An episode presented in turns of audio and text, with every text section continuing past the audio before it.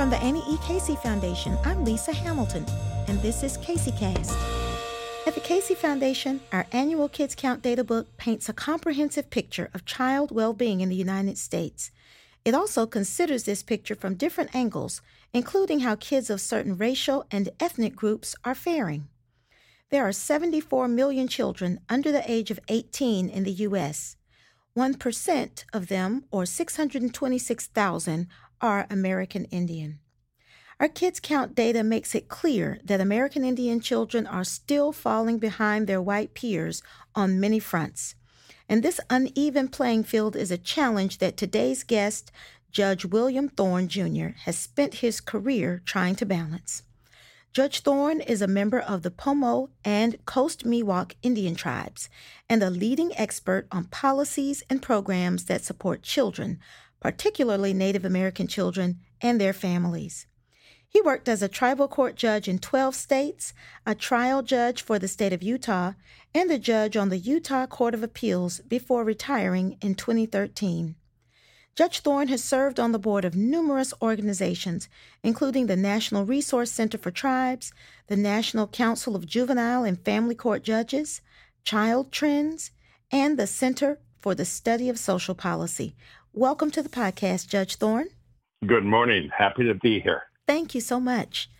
Well, I'm going to assume that most of our listeners are familiar with our country's history of the mistreatment of indigenous people from the very founding of the United States. But I think that many are less familiar with the harmful policies that sent American Indian children to boarding schools. And so I, I would like for you to start by just talking about the boarding school movement and its impact on children and families. Well, boarding schools originated in the 1880s, and it was the plan of the federal government that if they could remove children from the influence of their families and their communities, they could, quote, civilize them and solve the Indian problem. And it was actually a progressive thought at the time because the prevailing notion was that the solution to the Indian problem was eradication.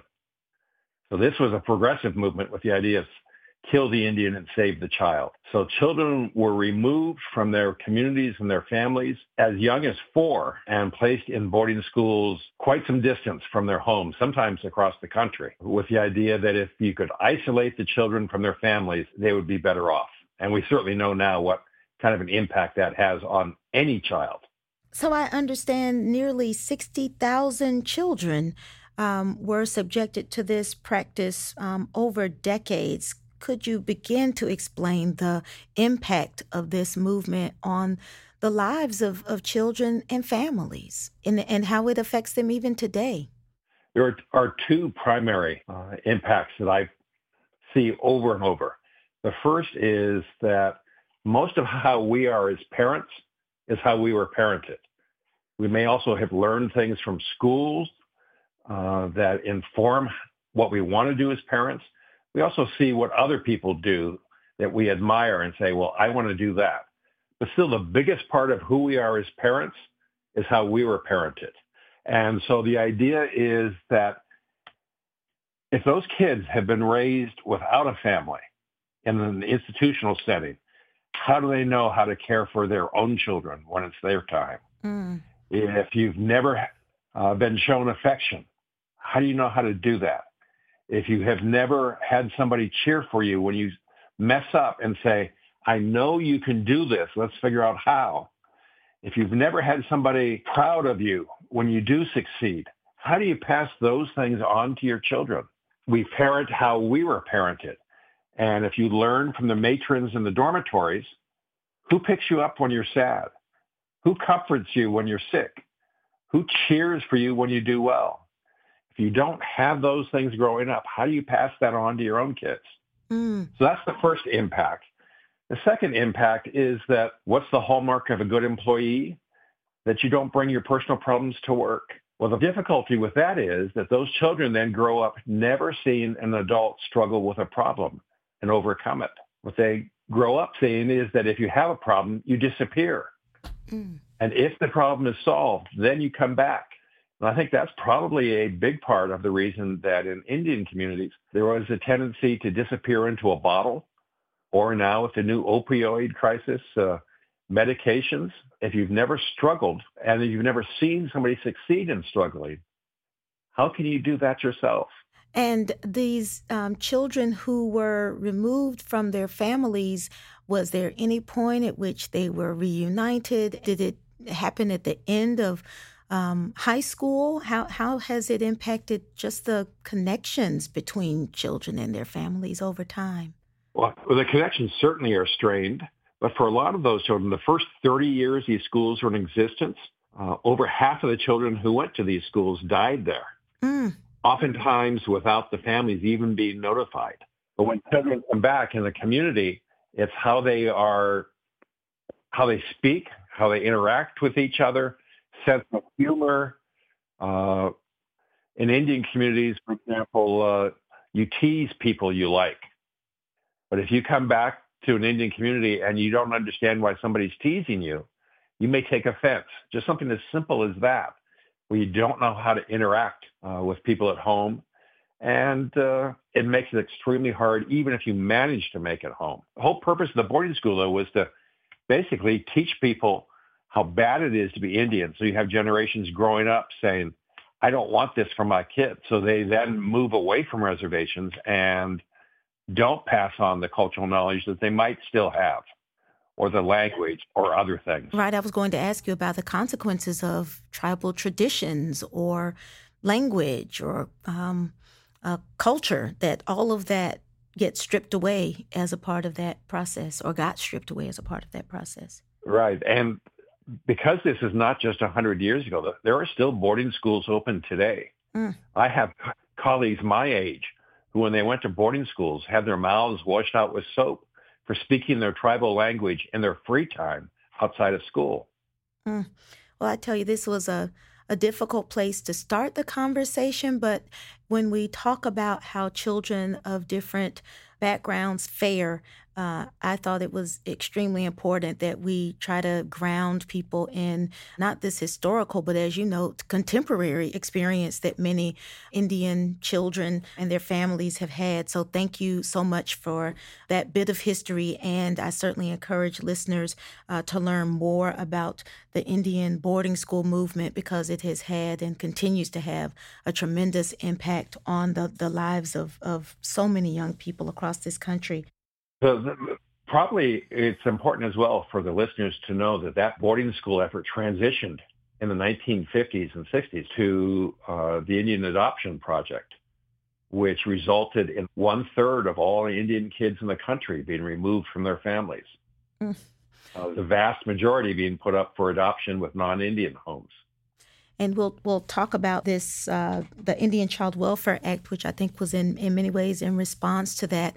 Um, but the the important thing that uh, I hope listeners um, conclude from this is that these were federal policies that created such damage and harm to young people. And so when we talk about the kinds of barriers and, and policies young people face that then show up in the data that Casey and other others share in Kids Count and other kinds of data sets, it is firmly grounded in these federal policies that have, as I said, consequences on till today. So thank you for helping us understand the contemporary version of um, those kinds of policies. Um, so I, I, I, know that in the 1970s, there was a seminal piece of legislation, the Indian Child Welfare Act, created that was supposed to help stabilize um, uh, Indian tribes and their families. Can you tell our listeners about this law and what exactly it set out to do?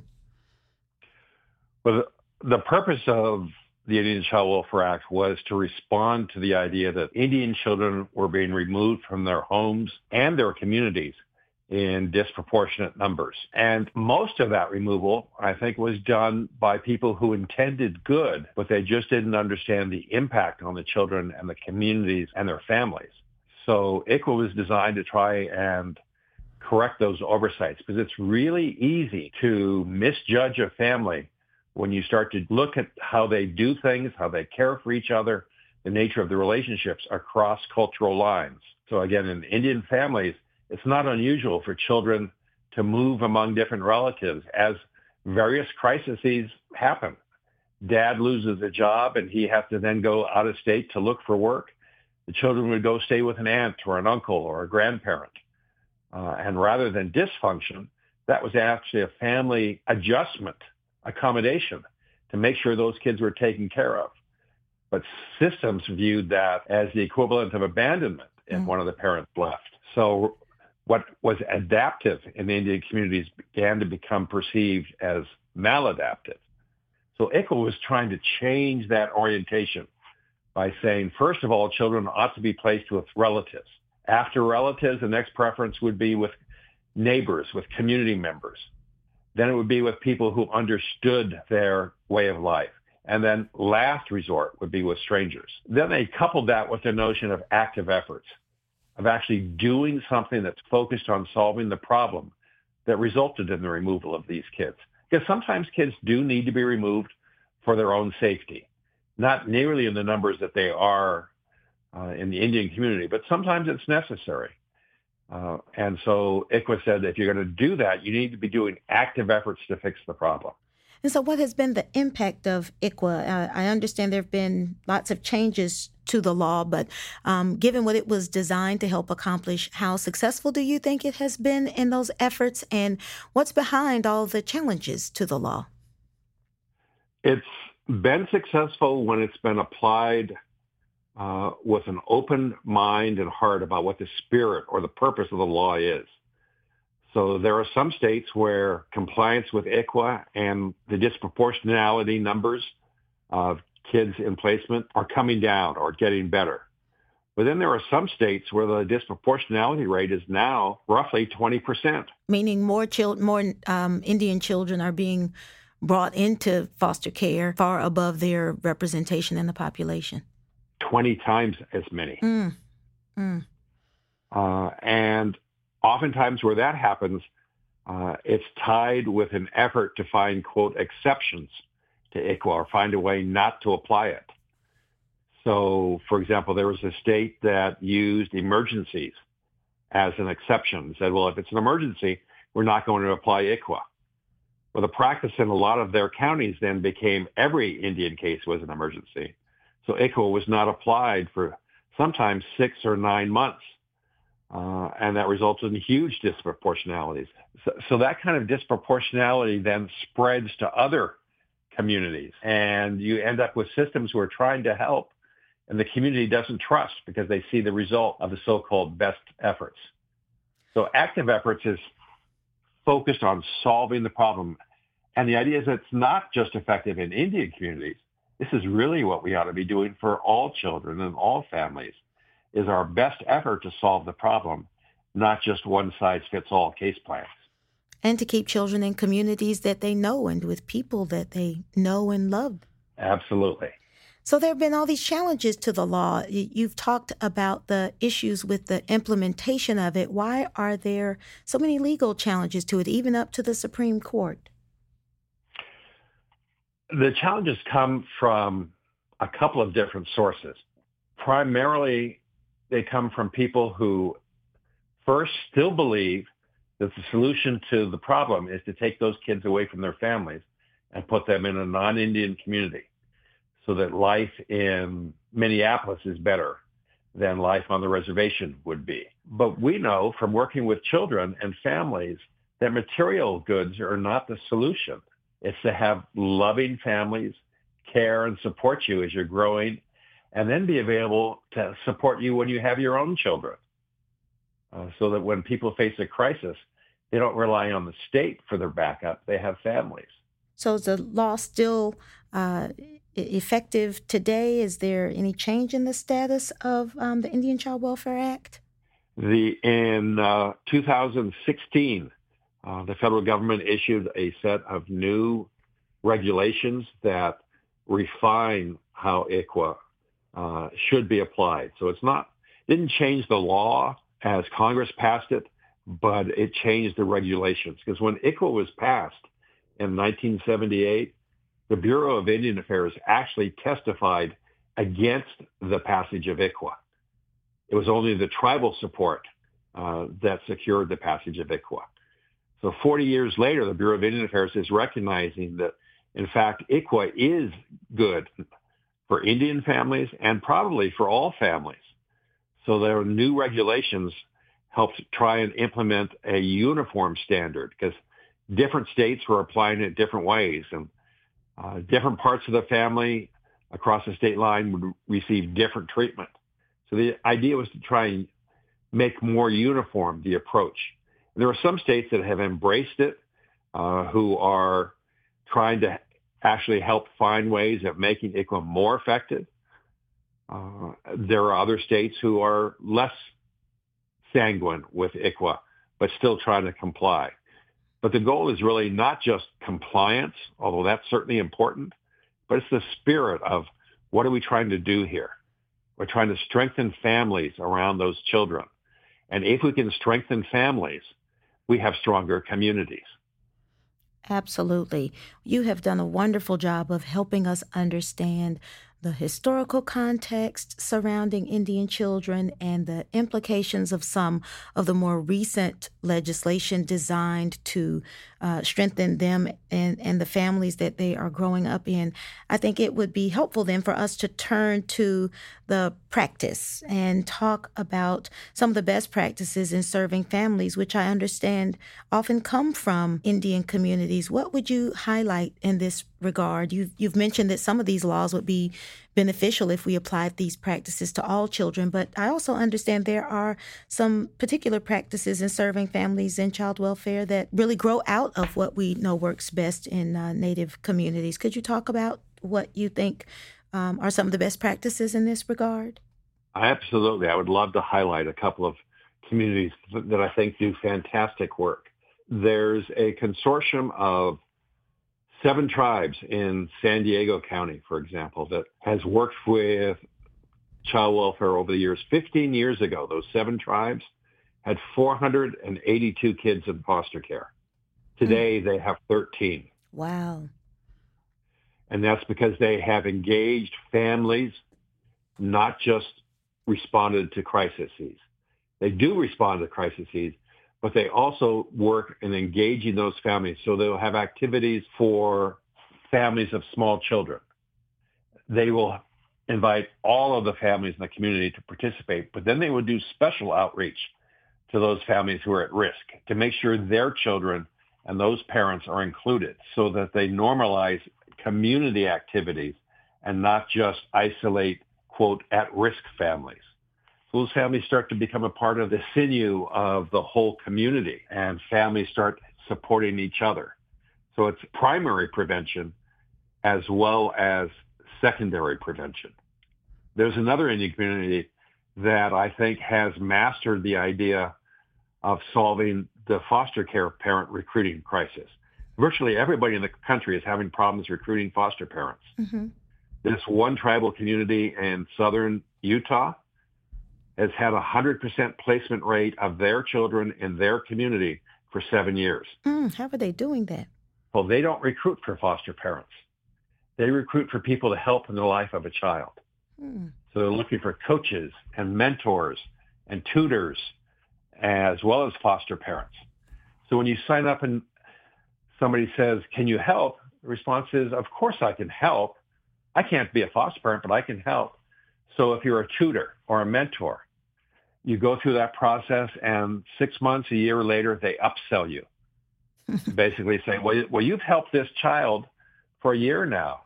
Would you be willing to be a respite care provider? Mm. Once a month, once every other month, could you take this child for a weekend? Of course I can do that. I know this child. I love this child.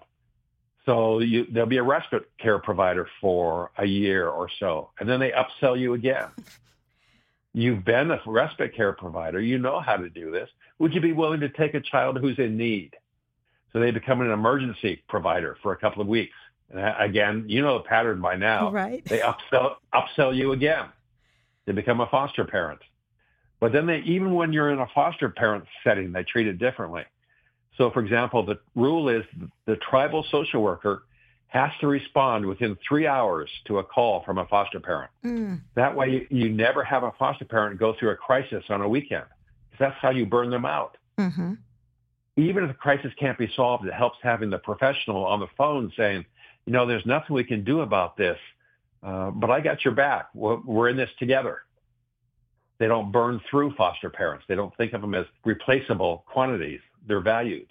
So when that foster parent, something happens in their life, maybe they're taking care of their parents now, or they've had a medical problem in their family, or whatever, they don't let you leave. They transition you into a senior foster parent. Mm. And so now you're giving advice on the phone to other foster parents because you've been there, you've done that. So you become an additional resource for those foster parents. And then the community response is different because twice a year they have a dinner that honors foster parents as local heroes, hmm. just like first responders, a firemen, and policemen. So the dinner is nothing special. It's basically spaghetti on paper plates. But you have a tribal official who, on behalf of the community, thanks those foster parents for being local heroes. But then the recruitment process completes the circle because at that dinner, foster parents are strongly encouraged to bring a family member or a friend to that dinner. And that begins the recruitment process. Because in Indian communities, you don't recruit successfully with pamphlets mm-hmm. or brochures or booths. You recruit one-on-one. So if you know somebody, a friend, somebody who's good in the community, and you walk up to them and you say, can you help in the life of a child? It's very hard to say no. That's fantastic. Other um, practices that you think are um, really powerful that you've seen? Probably the best practice that I've seen is in Northern California at the Yurok Tribal Court, where the judge is a tribal member. She was also a state court judge for a lot of years, then went home and helped start the tribal court. So when people come into court, she basically tells the members, okay, you've been charged with this or this has happened you have a choice. Do you want a trial or do you want to talk about it? Those are literally her words. Hmm. And the vast majority of the people say, I want to talk about it. And then who do they talk with? The judge. And just figure out some alternative way to address what's going on? Exactly. Hmm. And, and some of that may be uh, traditional cultural approaches to things. So she may refer somebody to the men's group or the uncles group. And she says, I don't know what they do in their ceremonies. I don't need to know. I just need to know that you are participating and learning from them. So the idea is that you use those cultural values. Uh, San Diego, again, that consortium uh, from Indian Health Council, they're creating a program called the My Two Aunties program instead of calling it tribal social services. So your auntie is not necessarily a blood relative. I grew up with aunties and uncles I have no legal or blood relationship with, but they're still my aunties because they were part of my family. But your auntie is somebody who will put their arm around you, who has your back, who feeds you, make sure you have a place to sleep, help you with whatever problem you have, but is also not afraid to shake their finger in your face if that's what you need. So it's trying to change the concept of what social services is. And we all know that in communities, family members really know what's going on. So an cousin or an auntie may know that this child, something's not quite right within this child's family. But they're afraid to go to social services with that because they know what will happen. That child will be yanked out of the family. My Two Aunties program instead is focused on a place that you go to for help. They ask for help instead of, quote, turn them in and having the system uh, bond in a, a non-helpful way. Well, these are just phenomenal examples that, as you know, could help to serve all children. Everything from the prevention strategies you talked about, the recruitment and recognition of foster families, the way the court is considering more culturally appropriate alternatives to, to problem solving and even engaging whole families and communities in supporting families that may have reached a crisis. That thank you so much for sharing those examples because um, they could just really be great examples of how uh, other states could benefit from from these kinds of practices. Absolutely. Let me give you an example. I do a lot of work with the Detroit uh, Juvenile Court. And over the years, they have watched what I do with my ICWA work, and they've created an active efforts court in Detroit, although they're not sure they have any Indians, and we're still working on that issue. But they've set up an active efforts court for their community. And what does that mean? Well, that means that uh, they're working at not just doing referrals, but making sure those families get what they actually need to solve the problem. So some of that's reflected on the idea that uh, in Detroit, obviously it gets cold in the wintertime. So if a family has the heat turned off, they tell the social workers, these children can't come into foster care. Turn the heat on, then let's talk. Mm. If there's no food in the refrigerator, put food in the refrigerator, then let's talk. Let's solve the problem without creating a brand new crisis. That's that's exactly the way we hope more and more systems will respond to families who are struggling because the most harmful thing they can do is take those children away from the, the families who love them. We have more research than we could possibly need that demonstrates kids fare best in the families that care about them. So it's wonderful to hear that you're helping um, strengthen those practices, um, not just with tribal communities, but helping cities like Detroit pick up these great practices that are going to help improve outcomes for all children. And that mindset then goes beyond just the terms of what ICWA is and active efforts to the fact that in Detroit, they've just instituted a new uh, docket management system. And that doesn't sound very sexy in terms of dramatic results, but what they've done with that is that they've now cut the time from disposition on jurisdiction for child welfare cases from six to nine months. Half of their dispositions now are in 35 days. Mm. So speeding up processes that are going to help stabilize children and families more quickly. And, get, and getting help to those families six months sooner than they otherwise would have. That's fantastic. That is wonderful. Well, thank you for your, your leadership in uh, in these cities and, and sharing these practices because it certainly sounds like it can make a huge difference in the real time experience that families have when they are facing some sort of life challenge. I would like to pivot a bit to ask you about life on an Indian reservation. I think there are lots of preconceived notions about what life is like on tribal lands, but the data suggests that children living on or served by reservations fare better than those who are served elsewhere. What would you point to that explains those more positive outcomes. I think we have an estimated 22% or so of uh, Indian children living on reservations or tribal areas help us understand why they might be faring better? Well, we know from general child welfare research as well as brain science that what builds resilience in people are relationships. And so on, on a reservation, uh, you're surrounded by family, by literally brothers and sisters, cousins, second cousins. There are a lot of tribes that don't necessarily differentiate among cousins. They simply call them brothers and sisters. And so you go up surrounded by rich, caring community.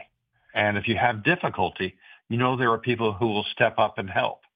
For example, if you're in an urban setting and you don't have a support system in place, and you're lucky to have a job at McDonald's or someplace else where they're not necessarily particularly sympathetic with adjusting schedules. Single mom has a crisis that the babysitter is sick. But what does mom do? Does she leave the child alone and go to work? Or does she take the child with her or does she not go to work? All of those have bad outcomes. But on a reservation setting and communities, there's always somebody you can call who will help you solve the problem so you're not alone. Mm. And whether you're young or you're a young parent or you're a grandparent, there's a role in the community of helping each other. We know, for example, that the two biggest correlates for people in prison are foster care and lack of empathy. Empathy is learned with your family. Mm. That's where you learn how to care about somebody besides yourself. So if we can create those relationships, that empathy, uh, of course kids will do better. They'll have a better chance. The drawback is, though, that a lot of tribal communities are in very, very poor places. Mm-hmm. And so you may have one family member working who is actually supporting maybe two or three households. Uh, and so that becomes a huge strain. But I think if you ask most of those families, the solution is not move the families away, but to help figure out how to move better economic situations to the reservations. Well, Judge Thorne, you've done so much to connect the policy and the practice and uh, cultural traditions that are helping um, Indian children uh, fare better. We know that there are vast inequities in their outcomes. Do you have any final thoughts about what you think it will take to help all Indian children thrive in this country? If they had a place at the table, I mean, too often tribes have been left out. And so there are things that we can learn from each other. There have been, for example, several national summits on child welfare where every state and territory is included. Tribes have never been invited to participate in those kinds of things. Uh, there's an upcoming summit uh, later this year that I understand for the first time tribes will be invited to have a place at the table. When there's a place at the table, there are discussions, both formal and informal, and that's how we learn from each other. I mean, there are things that states do well that tribes could either emulate or adjust. And as we talked about already this morning, there are things tribes do that might help states figure out how to better solve a particular problem. So, what advice do you have for organizations like Casey that want to see more children succeed? How can we be helpful in uh, advancing the interests and opportunities of Indian children and families? It would be supporting uh, movements like the tribal court at Yurok with their wellness program of using tribal values. I mean, what Judge Abinanti says is that for thousands of years, uh, lived in the village and we figured out how to solve problems there. The last 200 years, we've struggled. We need to reinstitute those village values of helping take care of each other. But she's struggling because she has no resources. So even though they sit and talk, then they're struggling with, well, how do we get substance abuse treatment to this person? Or how do we get mental health treatment to this other person? And then uh, there's the First Nations Repatriations Institute in Minneapolis, run by a tribal person, Sandy Whitehawk, who was adopted out when she was 15 months old. She works at trying to reunite people with their families and their community. And that's not an easy process to come back. So even something like, how do we help heal the, the bonds that were broken before? And how do we help keep families in place? Anything like that that supports tribal traditional cultural practices that are showing good results would be wonderful. Thank you for that advice. Uh, as a final question, you've spent um, your professional career as a judge trying to help support families and make good decisions uh, when families are challenged in one way or another. What would you share out of that experience as a judge that you think could inform other leaders like you who are on the front lines of making really important decisions about individual families' lives? One of the things I wished I had known when I started, and I made mistakes because I didn't know it, was that the families are the experts in their own lives. They know what the problems are. They may not know the solutions or have the means to get to the resources. But if we don't engage them and help it identify the problem and different approaches to the solution, I don't know that we'll ever be successful. Thank you so much, Judge Thorne. I know that Casey and I certainly hope the field and, and other decision makers like you take that advice to heart. It is extraordinarily powerful. And thank you so much for joining us on the podcast today. Thank you for uh, helping highlight uh, tribal communities and what they're doing to, to try and help their own families. Thank you. I want to thank our listeners for joining us as well. If you've enjoyed today's conversation, please rate our show on Apple Podcasts to help others find us. You can ask questions and leave us feedback on Twitter by using the CaseyCast hashtag. To learn more about Casey and the work of our guests, you can find our show notes at aecf.org forward slash podcast. Until next time, I wish all of America's kids and all of you a bright future.